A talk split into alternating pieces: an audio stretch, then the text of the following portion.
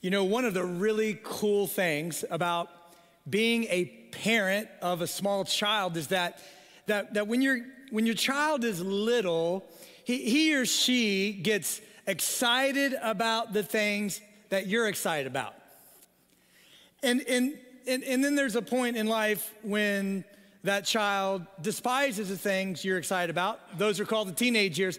But when they're little, it's so cool because like the things that as a parent you're excited about, you're passionate about, you're enthusiastic about, like your kids are naturally excited about those things and enthusiastic about those things, passionate about those things. It's, it's really, really fun to watch. Like my, my youngest daughter, for example, is, is uh, incredibly passionate about many of the things that I'm passionate about. And a couple of years ago, we were actually uh, on location at, at a place that we considered to be uh, the, the Mecca the, the, the, the greatest place in the history of the world. And, and while, while she was there, it, it was interesting. There, there was a guy that began to kind of hit on her, kind of fell head over heels for her. And it got a little awkward, I have to confess. I was a little nervous. This guy was a nut. I'll tell you, just an absolute nut. And I got a picture of it. Let me, let me show it to you here, uh, what, what we encountered that day. I mean, you can see he, how he's blushing to be in the presence of my daughter. And, and he was so excited. And you know what's funny? He acted that way with everybody. And every Saturday, right next to me on the sofa or used to be in the stands, my youngest daughter's there cheering on our beloved Buckeyes, cheering them on, yelling at the TV, yelling at the officials. And, and the scriptures say, train up a child in the way she should go. And I feel like I'm doing that incredibly well. And and uh, my daughter's now own her fandom, but you know, early on in her life, like she was excited about our beloved Buckeyes because dad was excited about the beloved Buckeyes. And, and it's cool as a parent, you see in your kids the things that you're excited about, things that you're passionate about, like they get excited about, they, they're passionate about. And, and, and many times, not all the time, but many times, those are things that later in life they remain passionate about and excited about. They begin to own those things. And you know what's interesting about that? When, when you apply that, that, that, that principle to like our relationship with God, actually, it's, it's super, super cool to think about because here, here's one thing we see throughout the scriptures and one thing we see throughout human history that should be true of God's children, the things that he's excited about, the things that he's passionate about, the things that that that, that he is is compassionate about are the same things that his children should be excited about. Should be passionate about, should be compassionate about the things that move the heart of our Father, the things that motivate Him, the things that, that, that He is passionate about are the things that we should be passionate about. Should excite us, motivate us, mobilize us. And that's what this current emphasis called difference makers is all about looking at some people in the Bell Shoals family They're making a difference for King Jesus in this way. They're simply emulating the heart of their father. Last week we talked about the Womble family and, and their calling to be full time international missionaries in some incredibly hard to reach places. And this week we're going to talk about another subject matter that is, that is very much close to the heart of God. Last week we saw that, that the nations are on the heart of our Father. We saw that the nations are, are, are, are, are absolutely our focus because they're our Father's focus to reach the nations, to get the good news of salvation to the nations. The nations have always been on the heart of our Father. And this week, I, I, I want you to see that, that there's another aspect of ministry and mission that is ours because it's also on our Father's heart, and that's the ministry of adoption the ministry of orphan care, the ministry of caring for children in need. Do you realize that our Father has a heart for the fatherless? Our Father has a heart for children in need. Our Father has a heart for those who are broken, those who are hurting, those who are left alone. And this is not just a new or a New Testament idea in the same way that God's love for the nations is not a new or a New Testament idea. Let me take you back to Psalm 68. Look at this with me Psalm 68, where the scripture says, Our God is father to the fatherless, the defender of widows. This is our God whose dwelling is holy. The prophet Isaiah said this in Isaiah chapter 1. He said, Learn to do good and seek justice and help help the oppressed, defend the cause, look at this, of orphans, and fight for the rights of widows. In other words, those who cannot care for themselves. Then we know James 1:27, a familiar verse to many of you says this that pure and genuine religion in the sight of God the Father means caring for orphans and widows in their distress and refusing let the world corrupt you. You see our God has always had a heart for those children in need, for orphans, for children without a home, children without a family to raise them and care for them. To the extent that notice what Jesus says in comparing our current situation to our future glory. Jesus said this in John 14. I love this. He says, I will not abandon you as orphans, but I will come for you. Jesus says, I am not going to leave you. I'm not going to forsake you. I am coming for you, and I will take you to a place of eternal glory because I am not about the business of orphaning my children. No, God has a heart for the orphan, God has a heart for adoption. And, and I want you to see today, and this may be new to some of you, that adoption is very much a part of the good news that we proclaim. After all, for those of you who are with us today who are followers of King Jesus, you and I are an adopted people. This is God's heart. And so when we think about adoption in an earthly context, in a physical context, let me show you a powerful takeaway. I encourage you to, to take this down that the foundation for adoption, okay, as we think about adoption today, the foundation of it is not the act of adopting a child into our family, but rather the act of God adopting us into his family. Say, what's the foundation of adoption? Why should we, as, as a faith family, care about the ministry of adoption? Why should we care about orphan care? Why should we care about ministry to, to mothers in our community, especially those who are in crisis pregnancy situations? Why should we care about fostering? Why should the, the, the family of God care about these things? I'll tell you why. Be, because all of our care for each other, all all of our care for adopt, uh, uh children in need of adoption, of, of, of those in foster care, of caring for mothers who are in difficult situations, all of that simply reflects back on God's care for us. His adoption of us. So the foundation of adoption is not one of us adopting a child into our family. No, actually, the foundation of adoption is the fact that God has adopted us into his family. And we're simply living out what God has done for us. And this is pictured for us so beautifully in, in the book of Romans, chapter 8. I, want to show you just a, a few, few of these scriptures today that relate to the gospel and adoption as we as we focus on the things in this series that are very much on the heart of our Father, our Heavenly Father. This is the Apostle Paul writing to a, a, first generation group of believers in Rome. These aren't people that grew up in church, these aren't people who knew the gospel from childhood. These are all first generation believers. They're all introduced to the salvation of Jesus in adulthood. And so Paul's educating them on just the profound aspect of their salvation. And here's what he says in Romans 8 and verse 20 he says, Therefore, dear brothers and sisters, you have no obligation to do what your sinful nature urges you to do. No.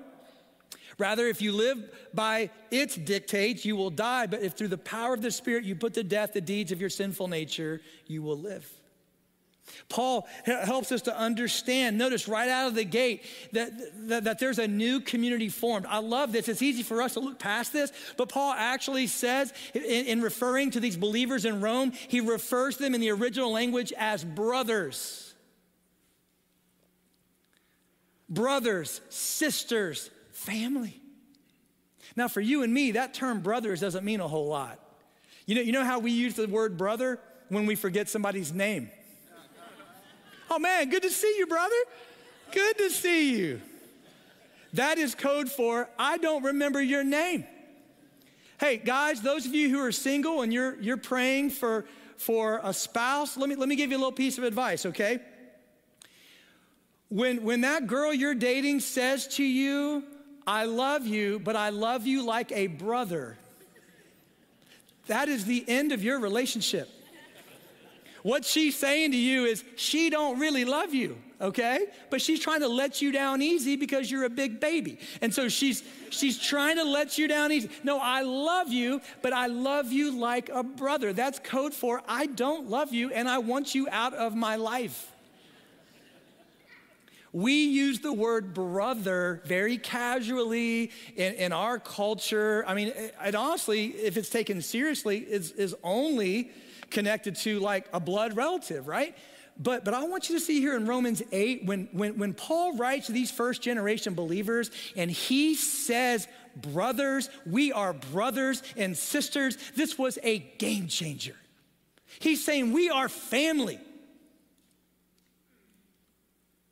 He's talking to some who were converted out of Judaism. He's talking to some who were Samaritans. He's talking to some who were ethnic Gentiles. He's talking to people groups that at one time despised each other, but are now worshiping together, serving together, doing life together, and are now brothers and sisters of the same family together because of the adopting grace of God. This is important. Look around the room today. Those of you who are Christ followers, what you see are your brothers and sisters. I know some of you are like, I don't want that as a brother. Okay, think of some as distant cousins. That's fine. But this is really important. Paul saying out of the gate, you are now brothers, you are sisters. And then notice the emphasis on the spirit. He says, and you have the same spirit. You know, you know what? You know what that means? That every single child of God has the same DNA. We have the Holy Spirit of God in us. We're family. That's why, as I've traveled the world and I've met with believers in highly persecuted areas, I've heard them say time and time again that they're closer to their Christian family than their birth family. Some of them have been disowned. And they regard now their immediate family as their brothers and sisters in Christ. This is a big deal. Paul says, Your brothers and your sisters. And here's why he says this. Look at verse 14 with me. He says, Because every single one who is led by the Spirit of God are what? The children of God. And how do we become the children of God? Look at Romans 8 15. Look what he says after this. He says, So you've not received a spirit that makes you slaves. Instead, you received God's spirit when you were what? Adopted. When he adopted you as his own children, so that now he, he, he is known to you as Abba Father, this term of endearment. In other words, you don't need to make an appointment to talk to your father. You have immediate access. In the same way that one of your children can call you, text you, reach out to you at any time, any moment, you have that level of access to God, your Father. He's no longer just the God of this universe, the powerful maker of heaven and earth, the one true and living God. He is also now your Father, and you, a son or a daughter. And He's given you His Spirit now to to, to guide you, to convict you, to encourage you, to sustain you. This is the DNA running through your veins and mine. We are brothers and sisters adopted by the same Father. And, and, and therefore, then check this out. I love how, how Paul concludes this section. He says there in verse 16, for, for his spirit joins with our spirit to affirm that we are God's children. In other words, it's, it's, it's, it's, it's like a legal transaction. It's, it's, there, there's an official transaction, like check, yep, his spirit, your spirit now aligned. It's the same spirit. We are his children. And then he says this in verse 17 and so since we are his children, we are also heirs. In fact, together with Christ, we are heirs of God's glory. But if we are to share his glory, we must also share in his suffering. The road can be difficult at times. The Christian journey is not always easy, but here's the hope that we have for those adopted by God's grace into God's family and dwelt with God's Spirit. We get the same heaven as God's Son, Jesus, who is the Messiah. Do you realize today, as a follower of Jesus Christ, your identity is no longer in who you used to be? Your identity is in who you are right now as a child of God. Full stop. You have all the rights, all the blessings, all the privileges as Jesus. You will get the same heaven, the same access to the Father. What we see is Jesus communicating to his earthly ministry that he's coming to establish a kingdom that will never end. And this work of Jesus is to bring a, a, a one time rebellious people into God's family through adoption so that we get the same heaven, the same eternal glory that he gets. My wife and I have four children, and, and, and, and, and our, our fourth had, had uh, quite, the, uh, quite the introduction to the world. He, he, he, he, he was a, a, pretty big baby, and as my wife was carrying him, at one point they thought that she was going to deliver very, very early. And so she was actually in the hospital a month, and, and uh, we, we thought for sure he was going to be born early. And I, I remember just contemplating that and the realities, preparing for all that. And you, you know, had that happened, I wouldn't be here today saying, oh, yeah, let me introduce my family to you. Here, here are my three children. Here's my premature child. Right? Like, that's not how that works. Now, he didn't come premature, he actually came late because that's God's sense of humor.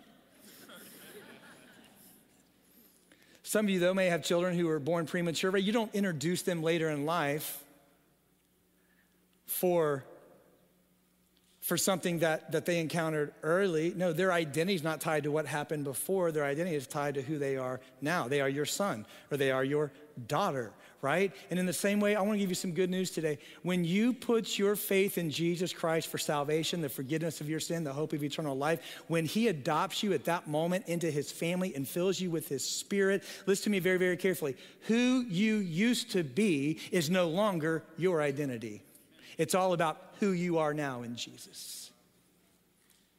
You are a son or you are a daughter. You may be here this morning, maybe connecting with us online this morning. You've never, ever, ever in your life come to Jesus and Jesus alone for your salvation. Maybe you've leaned into religion. Maybe you've leaned into your good works. Maybe you're connecting with us today because you know there's something broken in your life. Let me tell you about the person who can fix it, the only person who can fix it. His name is Jesus, and he died for your sin and he rose from the dead so that you could have eternal salvation, eternal life. And you'll, you'll put your faith in Jesus today. He will adopt you into his family, give you his spirit, radically change your life, and your identity moving forward will be that of a son or a daughter of the King. That is the gospel of Jesus Christ. And let me show you what Jesus said in John 14. I love this. This is what Jesus said. He said, In my father's house there are many rooms. If not, I would have, I would have told you. And so I'm going away to prepare a place for you. Because you are now an heir. You're going to be getting what I'm getting the same heaven, you're the same glory, the same life eternal. And Jesus says, I'm going away now to work on that place, to make that a reality, so that where I am, you will be also. Do you realize you're not just a son or a daughter today, you're also an heir? Your inheritance is fixed in heaven.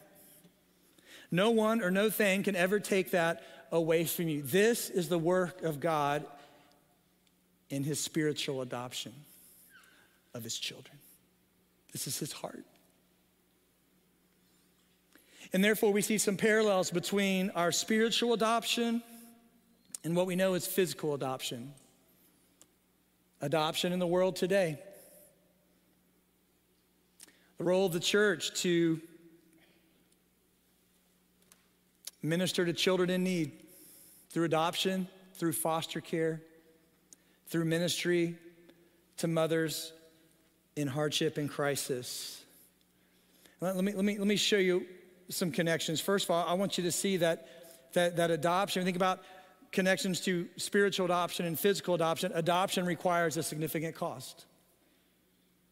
May I remind you that your salvation is free to you, but it cost Jesus everything. We talk about salvation being free. It's only free to us, it was not free to God.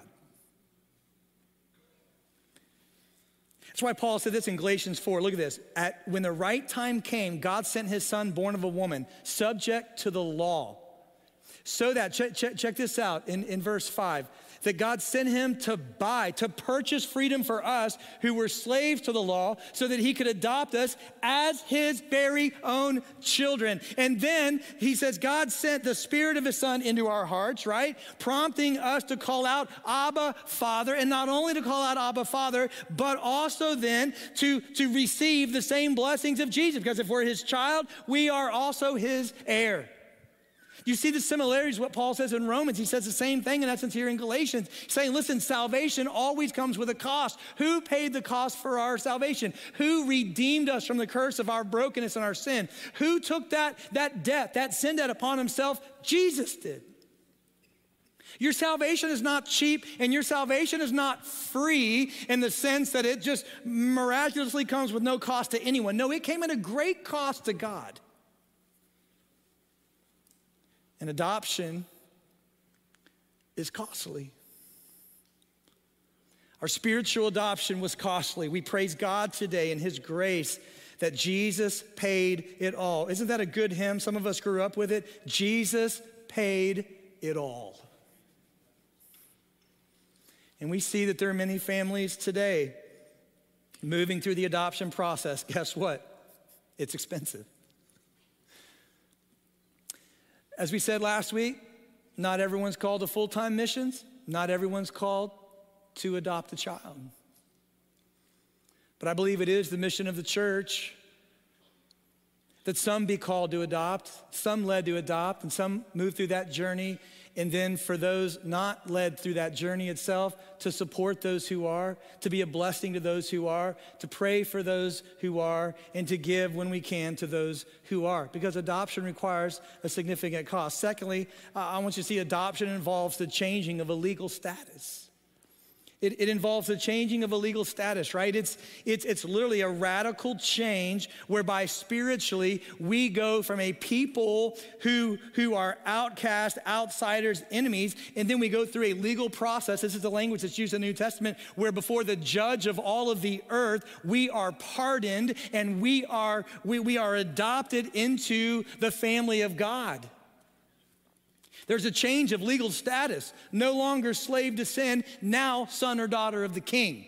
You say, well, what's the verification of that? The presence of the Holy Spirit.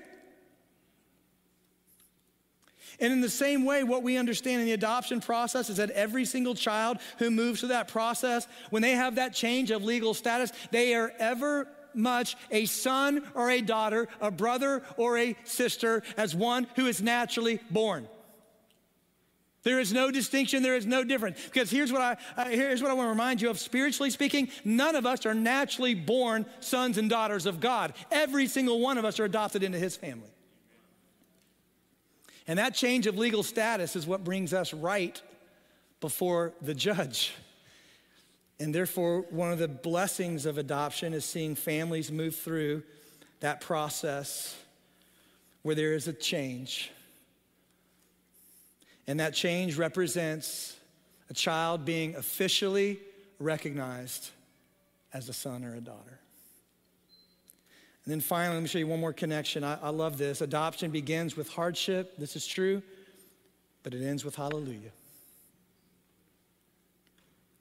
I love how Paul in Romans 8 talks about the fact that, you know what, the, the Christian life is, is not easy. There is suffering involved. But, but here's the good news for those of us who are sons or daughters of the King, there is a better day coming where God's taken that hardship, He turns it into hallelujah.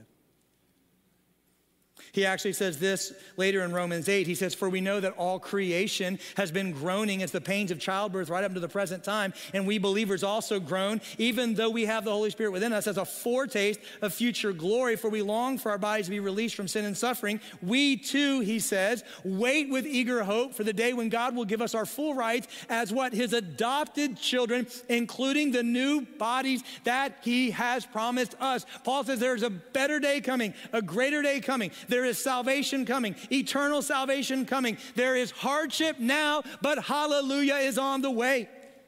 And this is the blessing of God that He turns our hardship on a hallelujah. And I, I tell you, that's exactly what we see with families moving through adoption. It's hard. There is some hardship, there is some difficulty that's prompted the adoption. There's some hardship, some unique difficulty that's prompted a mother to, to, to give up a child. But, but through all that hardship, through all the trial, through all the tears, let, let me give you some good news. God works through the adoption process physically, just like He does spiritually, to turn that hardship into hallelujah. And that's why it's so incredible to support what is so near and dear to the heart of our Father.